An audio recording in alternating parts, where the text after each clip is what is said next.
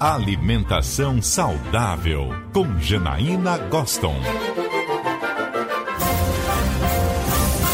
Nutricionista Janaína Goston, bom dia para você. Bom dia, Luciano. Bom dia para os nossos ouvintes. Ô, Janaína, o que que indica que as pessoas têm uma alimentação saudável? Porque de repente a pessoa pode estar batendo no peito falando eu tenho uma alimentação saudável, mas será que tem mesmo, hein, Janaína? Pois é, essa é a pergunta que não quer calar e tem tudo a ver com o nosso quadro, né? Não? É verdade. É verdade. Então, né, o, quando a gente pensa nesse contexto, será que eu estou comendo saudável, né? O que, que vai ser um indicador da qualidade da minha alimentação?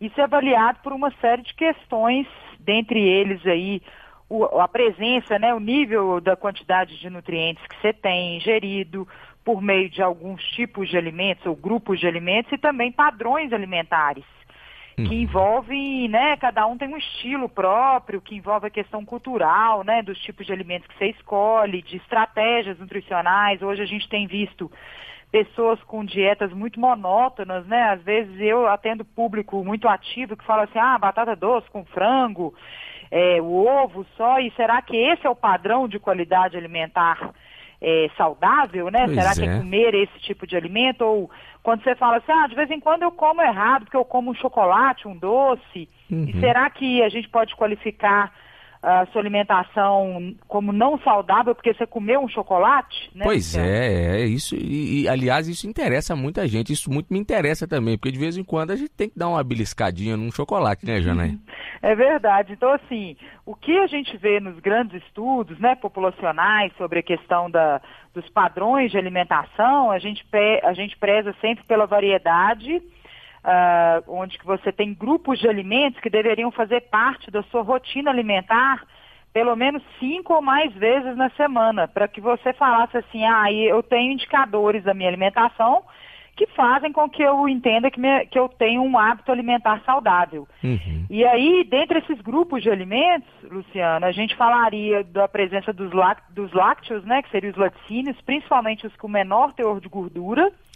Então, quando você come, né, toma leite, quando você mantém a ingestão de queijos, de iogurtes, a gente tem um dos, um dos grupos de alimentos que determinam a qualidade da alimentação, como também a presença do consumo de frutas, verduras e legumes diários.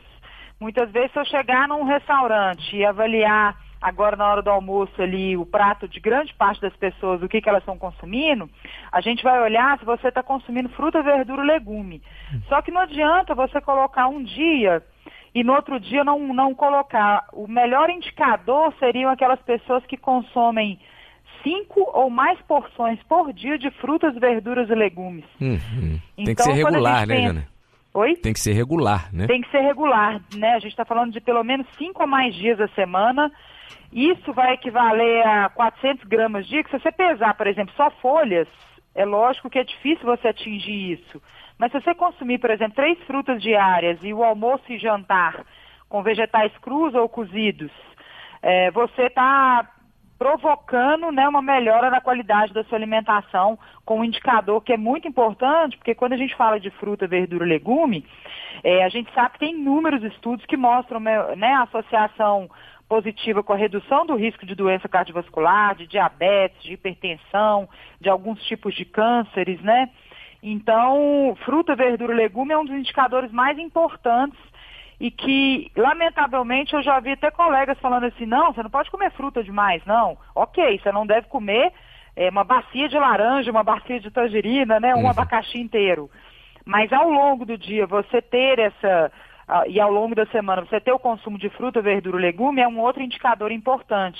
Uhum. A presença da- das fibras também, que a gente está sempre mencionando, principalmente nos cereais integrais, né? Então entra o pão integral, as aveias, né? As sementes como um todo, como os grãos, é, que aí a gente inclui um rol de desde as oleaginosas, né? Que seriam as castanhas, amendoim, noz, as sementes como chia, linhaça, né?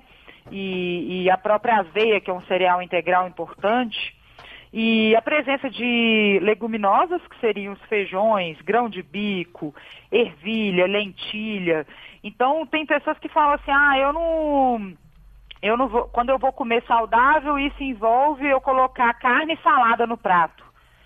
isso não necessariamente, você está até fazendo escolhas saudáveis, mas será que está equilibrado? Então a gente fala assim, o princípio da variedade, da proporcionalidade, da moderação, é, será que está envolvido ali? Porque eu tirar o arroz feijão, será que é a melhor alternativa? Muitas vezes a pessoa tira o arroz e feijão, ela coloca lá dois pedaços de carne para poder compensar aquele espaço vazio que fica.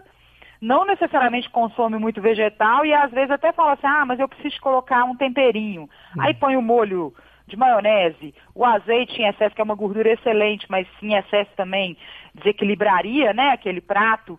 Então, na verdade, quando você põe aquele velho arrozinho e feijão num quarto do prato, uma porção ali da carne que é o outro quarto do prato e metade do prato com cores, né, frutas, verduras e legumes, a gente está falando que você tem um indicador de qualidade da alimentação. Uhum.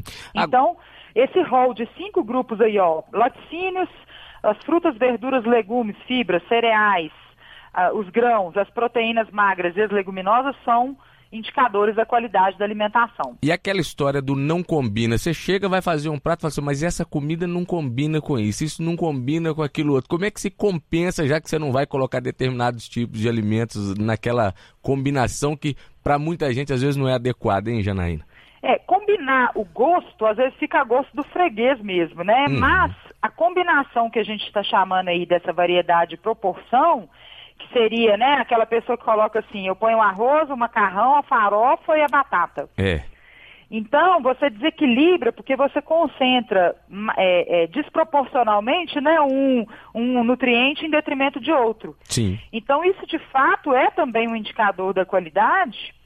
Como também, Luciano, a gente começou aqui falando um pouco dessa coisa do doce, né? É. Não quer dizer que isso não deva fazer parte, mas isso tem que ser menos frequente é, no seu mês, na sua semana, no seu mês. Então, quando é, a gente pega ali, ah, eu como muito saudável, que eu incluo, incluo esses cinco grupos que você falou, mas eu também consumo muito bebida alcoólica, muito açúcar, é, muito produto industrializado que tem muito sódio e muita gordura saturada, por exemplo, igual eu falei o exemplo aqui, ah, eu tiro arroz e feijão, mas coloco muita carne, então você está ingerindo muito mais proteína do que precisa e mais gordura saturada, que é a gordura que está presente no, nos alimentos de origem animal, que é aquela que fica quando você coloca a carne na geladeira, aquela gordura sólida, né? Uhum. Que fica bem aparente ali uh, aos olhos nus, né? E, que são, e é a gordura que está relacionada com o maior risco de doenças cardiovasculares. O Janaína, o nosso ouvinte Ricardo Berbari, aqui de Lagoa Santa, está dizendo ele, que ele corre é, duas, três vezes por semana e o café da manhã, café com leite, tapioca com queijo, salada de frutas e iogurte. Aí o almoço sempre com muitas verduras e legumes, com carne branca, peixe ou frango. É, ele está dizendo aqui o grão de bico, o lanche, ele está colocando aqui aveia, enfim, tá, tá bem aqui o. Não, tá excelente, Ricardo. Parabéns. É. E, tem, e, e, aí a gente fala de mais um pouquinho, Lu, que seria, às vezes tem pessoas que têm até um hábito alimentar saudável, mas ela não inclui atividade física no seu contexto semanal, que seria pelo menos 150 minutos por semana de atividades leves e moderadas, ou 75 minutos de atividades mais intensas, né, vigorosas como musculação. Não controla, está cheio de doenças, né? Não tem controle do estresse, não consegue dormir bem, ou a parte emocional está ruim, ou às vezes fuma, ou está acima do peso, ou ingere muita bebida alcoólica. Então, quando a gente olha o rol do que, que é um estilo de vida saudável, a alimentação saudável com esses indicadores fazem parte desse estilo saudável, mas não é o único determinante do que, que é que, que a gente fala, né, que é considerado um estilo de vida saudável. Pois é. E o Ricardo está de, de, parabéns aí com o relato dele. Ô, Ricardo, parabéns para você aí. É, não é pecado nenhum, né, Janaína? De vez em quando a gente um, um chocolatinho, um docinho de goiaba que o mineiro não, não resiste com um doce de leite, de vez em quando não tem problema, né? Não tem problema. Não vamos ser radicais. O 880 muitas vezes faz com que a gente fique descompensado, desequilibre o nosso dia, porque você não consegue ficar 100% o tempo todo. Algumas pessoas fazem isso, atletas fazem isso porque precisam de competir, outras precisam controlar mesmo o açúcar porque tem diabetes, porque tem outras doenças é, que estão associadas a um hábito ruim, mas, no geral, a gente precisa ter esse equilíbrio, né, Luciano? É. E tentar fazer, é, comer, não coma tudo, mas coma de tudo um pouquinho e sempre presente na sua vida. É isso. Janaína Gosta, um ótimo final de semana para você. Até a próxima. Um beijo para você, Luciano. Um beijo para os nossos ouvintes. Até segunda-feira.